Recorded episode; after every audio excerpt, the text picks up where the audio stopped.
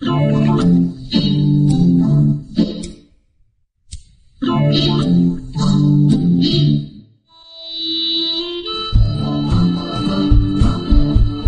to the Lions of Liberty podcast. Here is your host, your guide, your shining beacon of liberty, Marc Clair. Welcome back into the Lion's Den, also known as my little house, just outside of Marina del Rey. If you're familiar with the Californian skit on Saturday Night Live. And you know, there are a lot of new people in the libertarian movement now. A lot of people new to the ideas of liberty. And we have a few things to thank for this. One of those is a guy named Ron Paul, who ran for president in 2008 and 2012 and really put a lot of issues out there in the limelight that most politicians refuse to talk about at all. Things like the war on drugs, foreign policy, the concept of blowback, the crazy idea that if you drop bombs on people, some of those people and their families might get a little upset about it and cause some anger towards the people doing those bombings. Nutty stuff. Nutty stuff. I know. But you know, and whether you agree with him on everything or not, which I don't always, there's no doubt that Ron Paul was very influential in getting a lot of people talking about this stuff and talking about ideas in a new way, changing the conversation. We also have technology to thank. 20 years ago, podcasts didn't exist. The internet was not something that was widely used. We have social media now. We have ways to communicate with each other instantly. And all this stuff, it's kind of a perfect storm has come together at the same time, bringing a lot of new people into this conversation, which is what we're all about here at Lions of Liberty at our site, lionsofliberty.com. Be sure to check us out if you're not already checking us out. And because there are so many people new to the movement, there are many people who are likely unfamiliar with the modern history of the libertarian movement in the United States. It didn't just start with Ron Paul. I know it seems like it did. So we're going to talk about that a little bit today. My guest here is actually an expert on the history of the modern libertarian movement in America. He is a senior editor for Reason Magazine and Reason.com. He is also the author of several books chronicling the modern history of the libertarian movement in the United States. Radicals for Capitalism, a history of the modern American libertarian movement, and his latest, Ron Paul's Revolution, the man and the movement he inspired. Brian Doherty, welcome to the Lions of Liberty podcast. Thank you for having me. I'm excited to have you on here today, Brian. I've been a big fan of your writing over at Reason as well as your books. And first off, I'm curious, how did you first get interested in, you know, libertarian ideas? Was there a certain moment uh, an article you read, a speech you heard, anything like that that kind of started you down this path? Sure. I'm in my mid 40s, so I was a teenager in the early 80s when I started getting into this stuff, the pre-internet age. So everything happened through either books, you know, often obscure and hard to get books, and uh, conversations with friends. And the particular uh, book I read, which is actually a novel, uh, still of some prominence within certain libertarian circles, uh, called Illuminatus, or often called the Illuminatus Trilogy, because it was originally published in three volumes in the 70s. And it was written by a pair of what might, in the contemporary context, be called left libertarians, sort of really imbued me with the notion that authority, uh, particularly violent authority, the idea that certain people should have the power or the right to force other people to do things with threats and violence, it felt like a bad thing, and it sort of gave me some hints of the larger intellectual tradition supporting that belief. Uh, most specifically, there's a sort of made up religion discussed in the book called Discordianism, which I didn't realize it at the time was actually a real made up religion in the sense that it actually existed in the world prior to this novel being written. And in fact, the, the people who wrote the novel, Robert Anton Wilson and Robert Shea, were sort of comedic followers of this religion. It was invented by a pair of guys uh, named Gregory Hill and Kerry Thornley Thornley, though I didn't know this at the time, was one of the early founders of libertarian zines in the 1960s, particularly with a zine called The Innovator. Um, I'm getting ahead of myself here. I didn't know any of that at the time. I only knew I'd read this cool novel and that it referred to this, I thought, fake religion called Discordianism. And then I saw an ad in the back of a science fiction magazine. I was a big science fiction reading kid. Uh, I think it was Amazing Stories. An ad for what appeared to be the Bible of this fake religion, Discordianism and I mail ordered it. Along with it came a catalog from the uh, bookseller who was selling these things. And I know that I, I sound like a hundred year old man talking about this, but it's worth thinking because it's a fact of reality that shifted. And if you are under 30, uh, sort of gratitude you should feel toward the existence of the internet, you know, should really grow when you contemplate the way ideas had to spread back in the early 80s. At any rate, this company that sold the book called Loompanics also was run by a libertarian fellow named Mike Hoy and sold a bunch of other libertarian related books. And and one of them, which I ordered, my first mail order from this company, was Henry Hazlitt's Economics in One Lesson. That title, you know, I was probably 14 at the time. That title sounded very promising to a 14 year old. Wow, I can understand a complicated Just one lesson. One great. lesson. That's great. I would never say that that book is all anyone needs to understand about economics. I would say that the whole world would be a better place if everyone had at least that book under their belt the most important lesson it teaches is that you always need to look not just at the obvious first-hand effects of any action in the economy, but you need to think of the second-hand effects, the third-hand effects. The libertarian message of it is it, it sort of helps you see through government's promise that, oh, we're doing this great thing and it's only great and don't think about the resources that we're taking from some people to move into another place or the bad incentive effects we might be creating uh, with the things we do. And that book led me to understand that there was a body of intellectual thought behind this and I kept buying more books and then I went to college and I met some people running a table for University of Florida for the University of Florida College Libertarians, and they had more of these books. And again, you needed copies of the books. You couldn't just go online and read them. You needed to find people who had the books, or you needed to find some weird, obscure dealer who would sell you them. And and then I just, you know, went down the rabbit hole, and I'm reading my Rothbard, and I'm reading my Hayek, and I'm reading my Mises, and I've been pretty much locked in, isn't the word. I was fortunate enough to sort of be exposed to a way of thinking about and looking at the world that has continued to make sense to me and sort of continued to make richer sense to me as time went on. So that's how I got into it. Books, the wrong books or the right books, depending on how you look at it. Yeah, you mentioned the internet there and how, you know, people under 30 might not really appreciate what it was like pre-internet. I'm just slightly over 30, so I kind of started getting interested in this stuff right around when the internet was picking up. It's only in probably the last six, seven years the internet has become a true form of constant communication with social media and all that kind of thing. And I think, I don't know how you guys even did it before there was any internet because, I mean, when I first started getting into this stuff, I kind of thought libertarians were just like me, Murray Rothbard, and Ron Paul. And I don't know if there was anyone else out there. So it's really amazing that we have this way where we can actually find out, hey, there are other people out there and we can communicate these ideas to even more people. So it's truly fantastic. Now, when did you take that interest and start to focus that into your journalistic career? Was that when you started in college there and, and did you know you wanted to be a journalist from the beginning? Did you know you wanted to be a journalist and focus on kind of libertarian issues or how did that develop? I did know I wanted to be a writer, like probably since I, I was a super bookish kid and probably since I was nine or ten, it was clear to me that that was where my skill set and uh, uh, passion lay. I wasn't self-consciously super political until college. So I didn't necessarily march ahead with the idea that I wanted to be any kind of professional libertarian advocate or journalist. But uh, during my second year of college, I went to Institute for Humane Studies seminar. They still do these same kind of seminars today. And one of these things where they bring in like a hundred kids and there's like six lecturers and you're there all week and you're, you know, all day long listening to lectures about anarchism and legal philosophy and economics. And then you're up all night talking about these ideas with, with other excited kids. And I, I sort of came out of that pretty sure that as an identity and as a body of thought that this stuff was really important to me and I began, you know, subscribing to Reason and Liberty Magazine and these sort of pre-internet ways to stay in touch.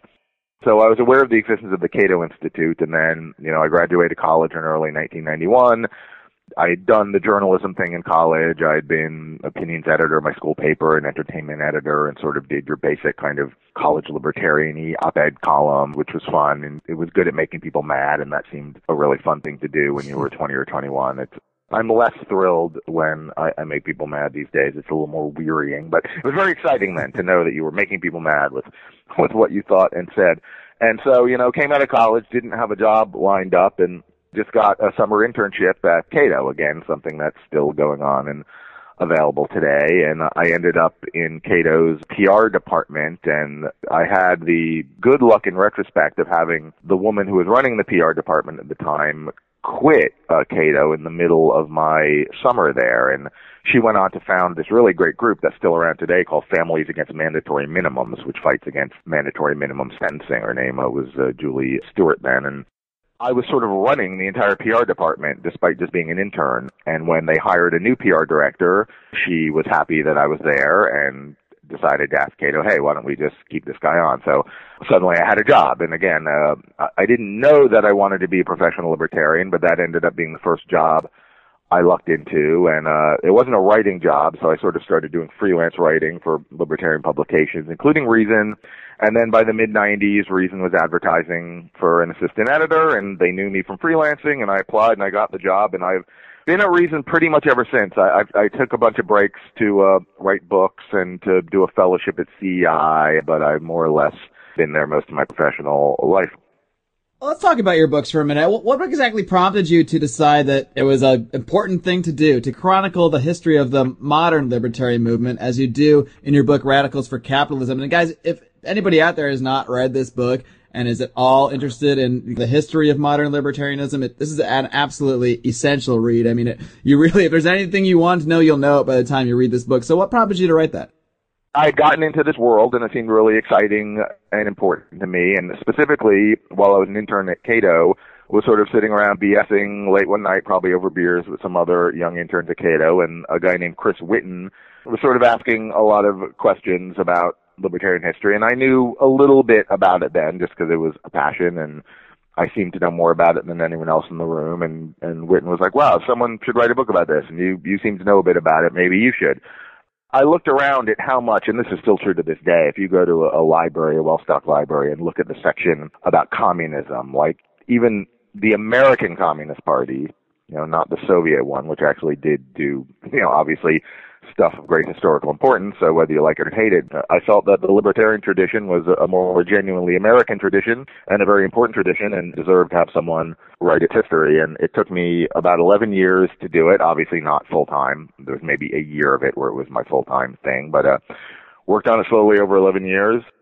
Hope I did a good job. People tell me I did. I, I also wanted to rescue it. This, this is important. It's the reason why the word radicals is in the title the extent that libertarianism and the libertarian movement was discussed in American history and American political history, it was usually treated as a sort of weird little ugly stepbrother of the right, of the conservative movement. And that's intellectually wrong and it's historically wrong.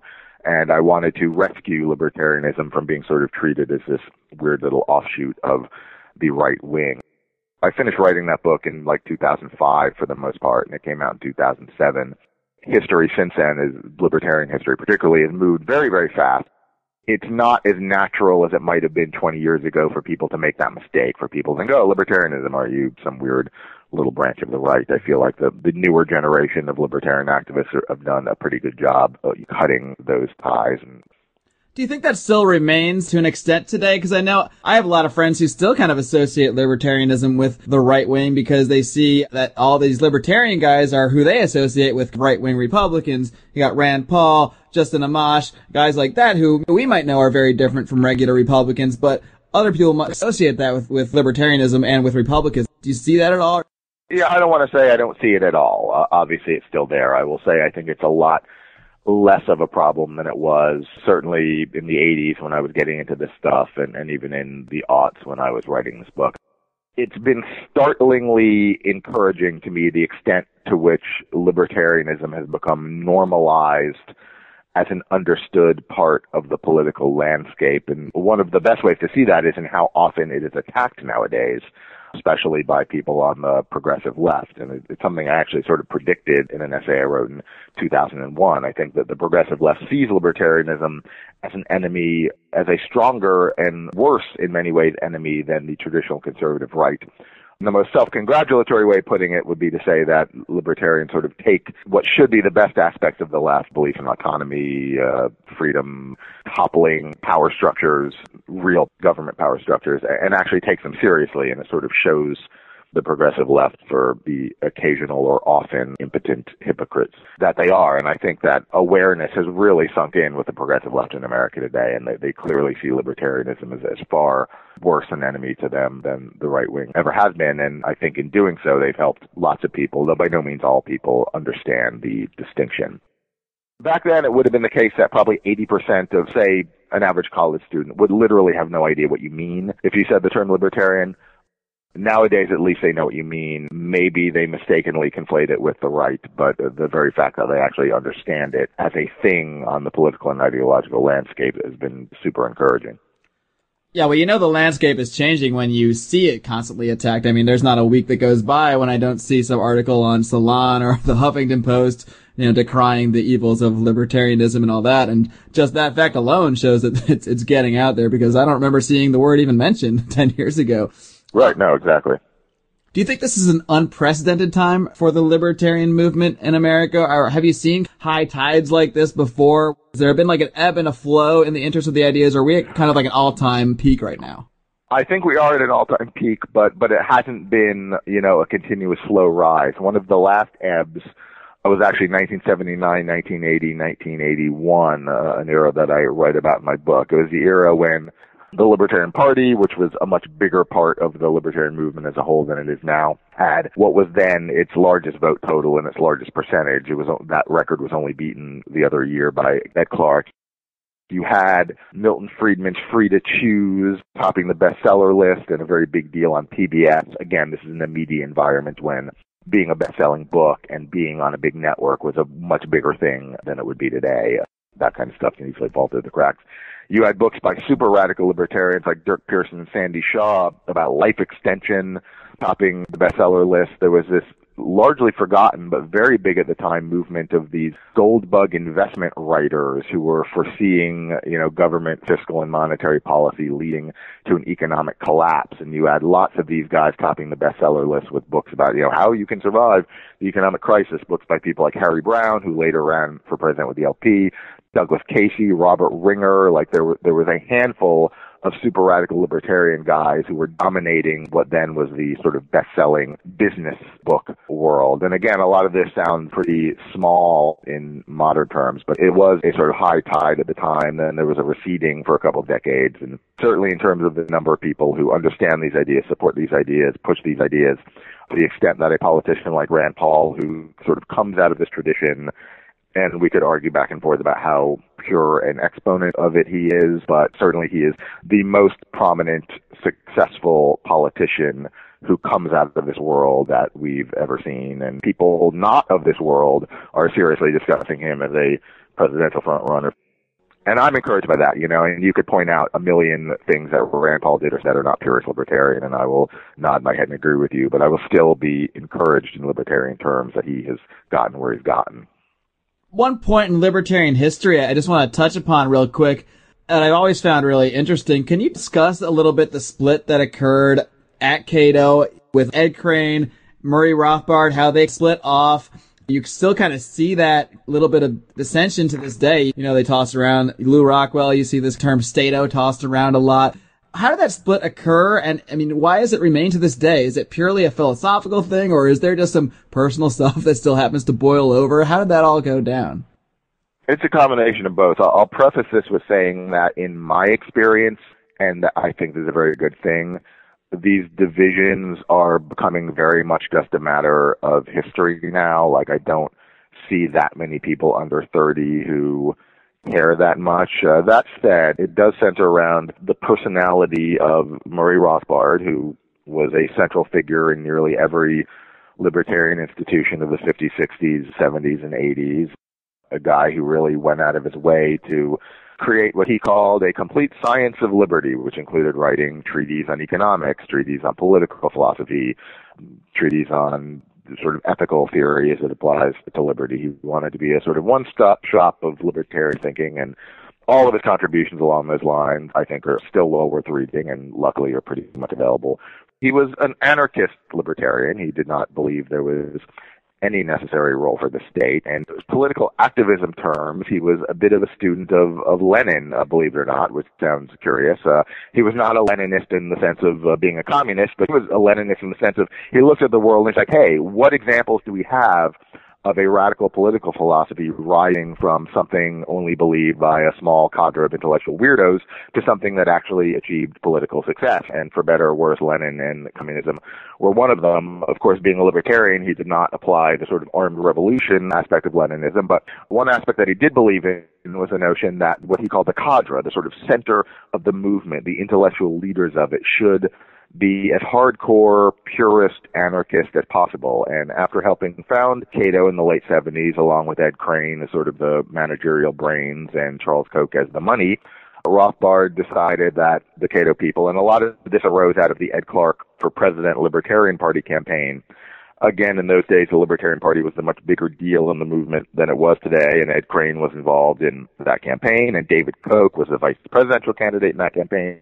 And Rothbard sort of felt that the, Koch and Crane people uh, were sort of soft pedaling the libertarian hardcore. You know, Ed Clark would occasionally refer to what he stood for as low tax liberalism. Rothbard thought this was terrible. He thought it was terrible that the Cato Institute was not purely promoting Austrian style economics, that they would give support and hire people from the Milton Friedman Chicagoite School of Free Market Economics so Rothbard got mad about all this, and being the kind of personality he was, he he had this little sort of fanzine type publication called Libertarian Review, and he would write long, scabrous essays attacking his bosses and his financiers. And uh, after a couple of years, his boss Ed Crane and his financiers Charles Koch got a little bit tired of this, and he ended up being fired and stripped of his ownership in Cato, and he went and allied himself with the Ludwig von Mises Institute, which was just launching in 1982, and that created that sort of division you mentioned, where the Ludwig von Mises Institute people saw themselves as we're the purest, hardcore defenders of the Austrian faith,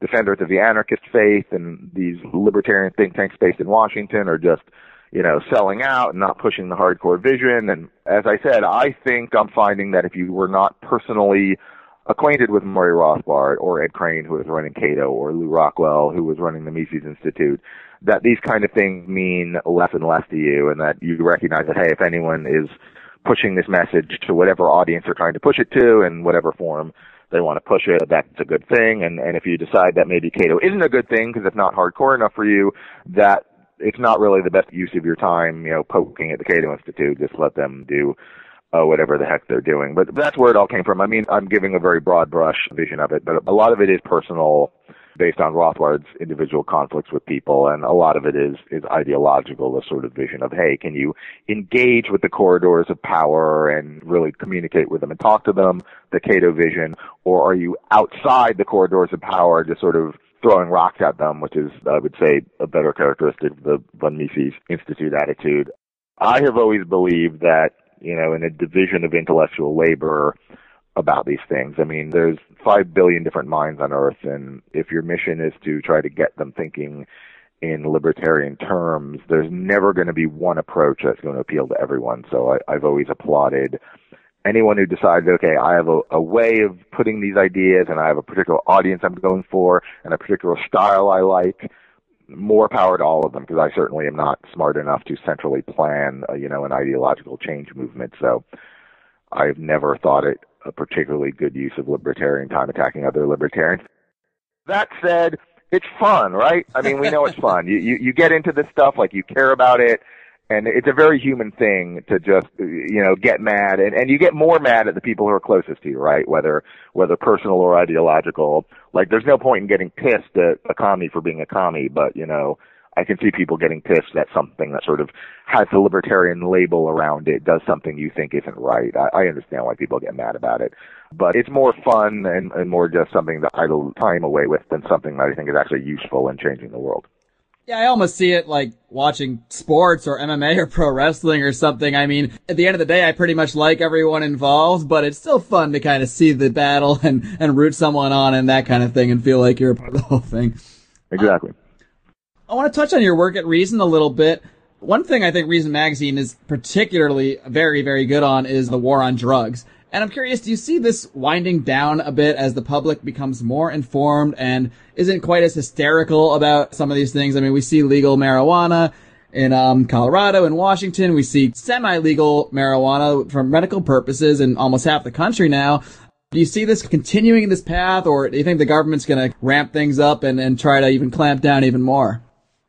I have been so delighted and excited by the progress made on this issue. And literally, there were little waves of this in the ideological world before. In the late 80s, early 90s, you'd see things like Time or Newsweek magazine, again, which were big deals then, talking about the idea of drug legalization. I remember back in college, me and my friends felt like, oh, this could actually happen in our lifetime. But, you know, you, you never really believe it. Like, it, it seems possible, but it's happened, and it's been incredibly exciting. And the speed with which it has happened has been incredible. Um, the people, the citizens of the United States, have always been intellectually ahead of the politicians on this. It's actually kind of an incredible sort of political science thing to look at, like how overwhelmingly supportive the population is, the voting population is, particularly of medical marijuana and now even full marijuana legalization. And still most politicians are afraid of it. And I think we've actually seen a crack in this with Obama even this week, daring to say like, yeah, maybe it's not even as bad as alcohol. And it's like, you know, he thought that all along. I mean,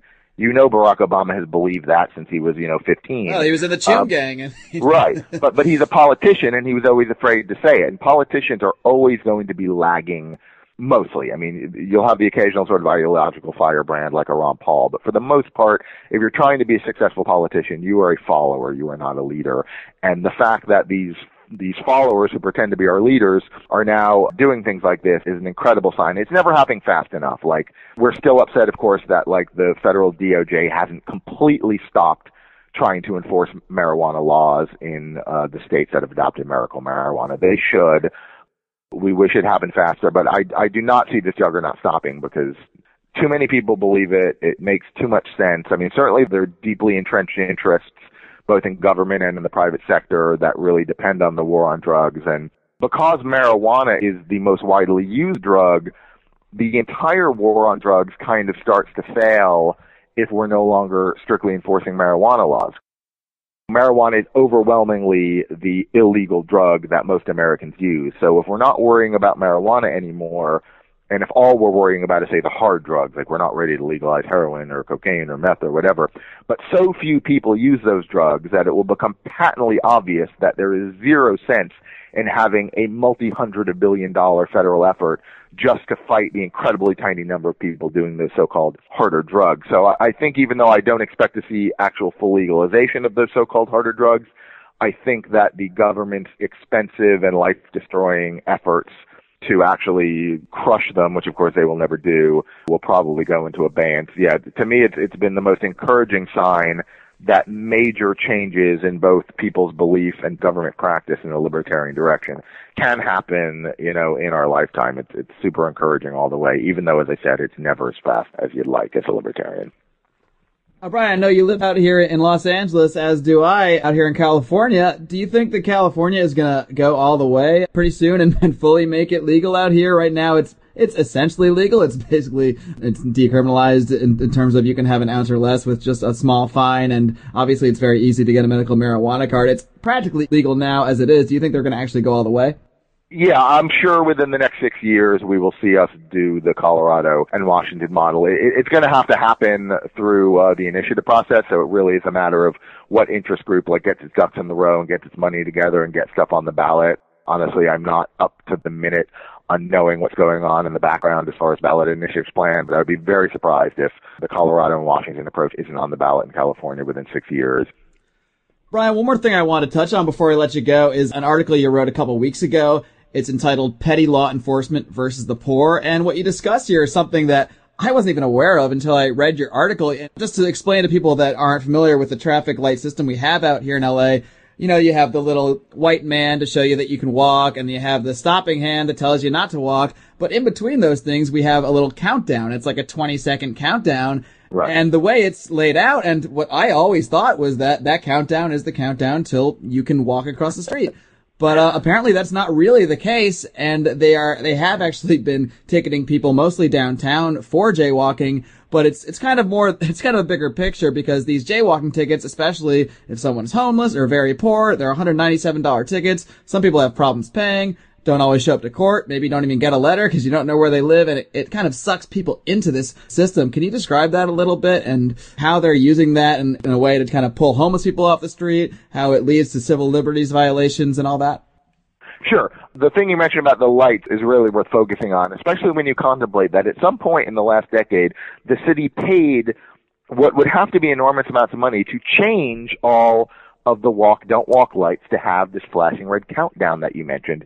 Any normal person would assume if the light is flashing red and saying 13, 12, that it's giving you useful information to make a decision, to think, hmm, can I get across in 12 seconds? All right, if I see I eight can. seconds, I'm like, okay, right. I, I can make it, no problem. Exactly. But the instant it's flashing red, even if it's giving you a countdown, if you enter that crosswalk after it started flashing red, you are guilty of a violation that you can be ticketed for in LA, $197 worth of a ticket for doing that. And I got into writing about this because the New York Times wrote sort of a trend story about it because LA's downtown has really been gentrifying in the last decade and now there's lots of sort of bourgeois loft dwellers and shopping and the like. And the New York Times wrote this article about how so many of them, you know, hundreds of them a month are getting these jaywalking tickets and they're mad. But what the New York Times did not mention, because I, I think they assume the readers don't care, is that the first wave of a downtown crackdown on jaywalking happened starting in 2006 as part of something LAPD called the Safe Cities Initiative, which was more or less a way to sort of try to drive the homeless out of downtown. And they were literally giving a thousand tickets a month to the sort of 12,000 people who live downtown, many of them homeless, you know, many of them in wheelchairs, many of them pushing all their possessions around in a cart. And as you mentioned, okay, $197 ticket, that might suck for me and you, but we're probably going to be able to pay it. If you're sort of on the margins of life, whether working poor or homeless, there's a very good chance sometimes a 100% chance that you're not going to be able to pay that fine in the sort of 21 days you have to pay it.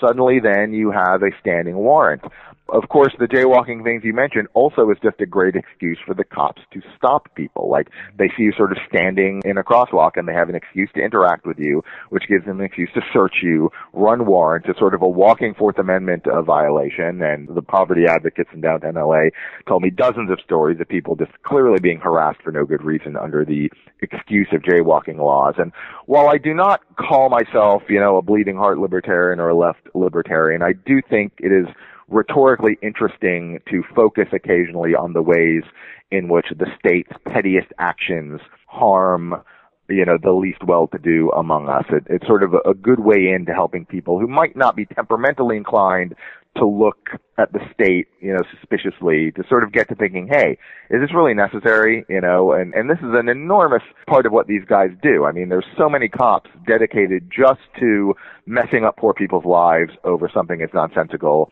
as jaywalking, and it definitely is rhetorically a good place for libertarians to cast their attention because even if you don't hate the state in a philosophical sense, I think if you sort of show people exactly how the state tends to function, you can get people to learn to hate it. And that particular article was pretty good with that. People and these police abuse stories that Reason likes to cover are great for that as well. They they don't necessarily have a deep philosophical meaning, but they show people, hey, this is what government is really all about. You think in your dream world government is about doing good things and helping people. No, when when the rubber meets the road, it's generally about messing up people's lives for no particularly good reason. Right, Brian. And as you know, once you kind of get into that system, you're, it's pretty much for a lot of these people, especially these people that do have trouble paying the fines, finding their court dates and all that stuff. Once you're in, you're pretty much in for life. And now they can take you in for anything. Brian, I really appreciate you joining me on the podcast today. Before I let you go, is there anything you want to plug in terms of your writing? I know we can find all your work over at Reason.com, but feel free to plug anything else you got going on. I'm not working on any book projects now. Reason is where most of my energy is. I have forthcoming stories at various stages about some of recent trends in Second Amendment law in the lower court since the Heller decision. Some stories about attempts to regulate these new smartphone app taxi summoning services like Uber and Lyft and working on something about the Silk Road, that uh, you know, sort of Bitcoin-driven online illegal drug market. They've arrested a libertarian guy claiming that he was the uh, guy operating the Silk Road. Of course, that's still being settled in the court, but it's sort of an interesting example of how people of libertarian ideas allegedly you know, are, are changing the world in interesting ways. Brian Doherty, thanks again for coming on the Lions of Liberty podcast today. Really appreciate it. And be sure to check out Brian's work at Reason.com. They do a lot of good stuff over there. Thanks a lot, Brian. I really appreciate you coming on today. Thanks a lot. Bye bye. We will be back after a little break. This podcast is a member of the Place to Be Nation family. Visit us at theplacetobenation.com, your pop culture home. Do your kids want to meet the champion of the Constitution? What if there was an illustrated book that introduced libertarianism to you through the story of Ron Paul's amazing life? What if this biography breaks down complex concepts like Austrian economic theory, the dangers of the Federal Reserve, blowback, and a non interventionist foreign policy? What if I told you this book is real and available? What if I told you that school libraries accept donations? What if you donate a copy to your local school library and give hundreds of youth the opportunity to meet Ron Paul? What if you don't? Who will? Get your copy today at meetronpaul.com, also available on Amazon. As Ron Paul has said, there can be no revolution without a revolution in education. Visit meetronpaul.com. Keep the liberty movement moving. Agree to disagree. Yeah, it's a radio show we have on thenewamericanmedia.com every single Friday at 4:30 p.m. Pacific. Join the show. What do we talk about? Politics, religion, and spirituality. Basically anything you're not supposed to talk about in a bar. You're not supposed to have these conversations inside of a bar, but we have them every single Friday at 4:30 p.m. Pacific on thenewamericanmedia.com. Join the show, offer your opinion, and let's agree to disagree, but let's have a good conversation. This is Glenn Jacobs, and you're listening to the Lions of Liberty podcast. Here is your host, your guide, your shining beacon of liberty, Marc Clair.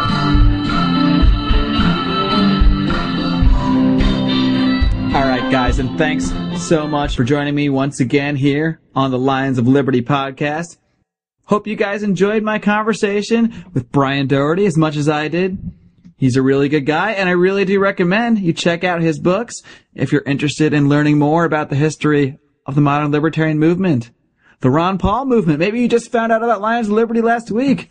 Maybe you don't even know about that. And if you want to help us out, you can even buy his books through our Amazon link. Give us a little kickback over at Lions Liberty at no extra cost to yourself. You can find that link on the right hand of our site. And of course, on this post with our podcast, we will link to all of Brian's works.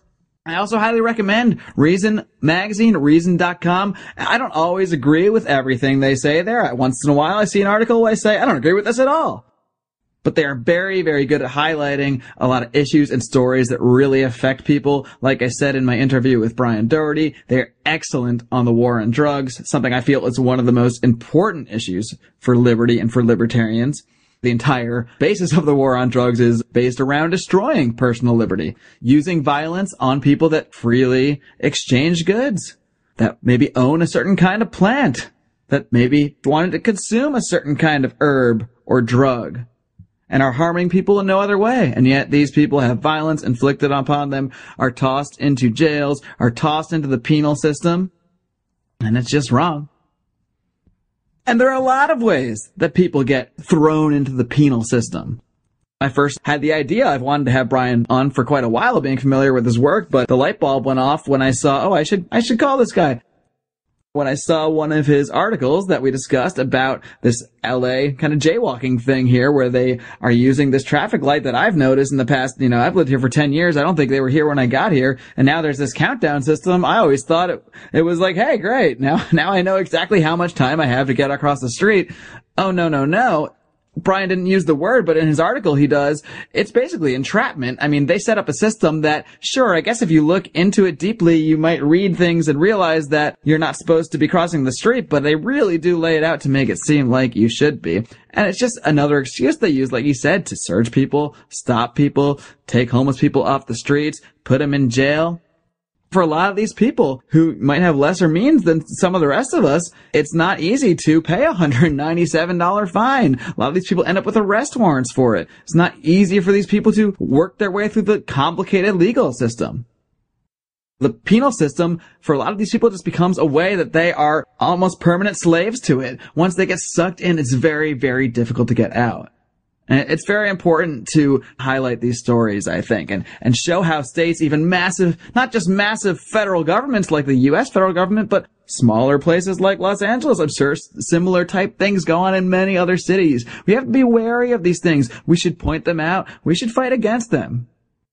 And of course, the best way to fight against something, or one of the necessary steps anyway, is to inform other people that there is even a problem in the first place. Start a public outcry, get people talking. That's what we do here. That's what we aim to do here on the Lions of Liberty podcast at our website, lionsofliberty.com.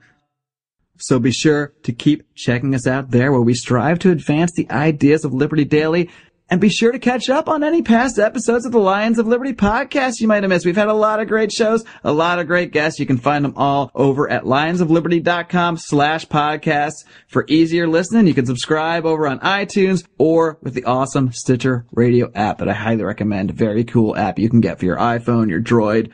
I'm sure all sorts of other phones that I don't even know about. and be sure to tune in next week I will have an interview with someone I've really wanted to have on since I started this podcast. A guy by the name of G. Edward Griffin, who wrote the definitive book on the Federal Reserve System, the creature from Jekyll Island. Very excited to have Mr. Griffin on here next week, so be sure to check back next Thursday. Yes, we're going to have a schedule now. Every Thursday, you're going to have a new podcast from lionsliberty.com. And we're going to stick to it. I'm going to do my best to stick to it, all right?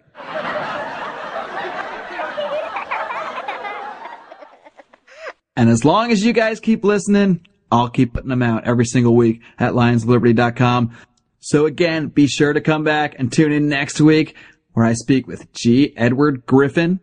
And until then, don't forget to live long and live free.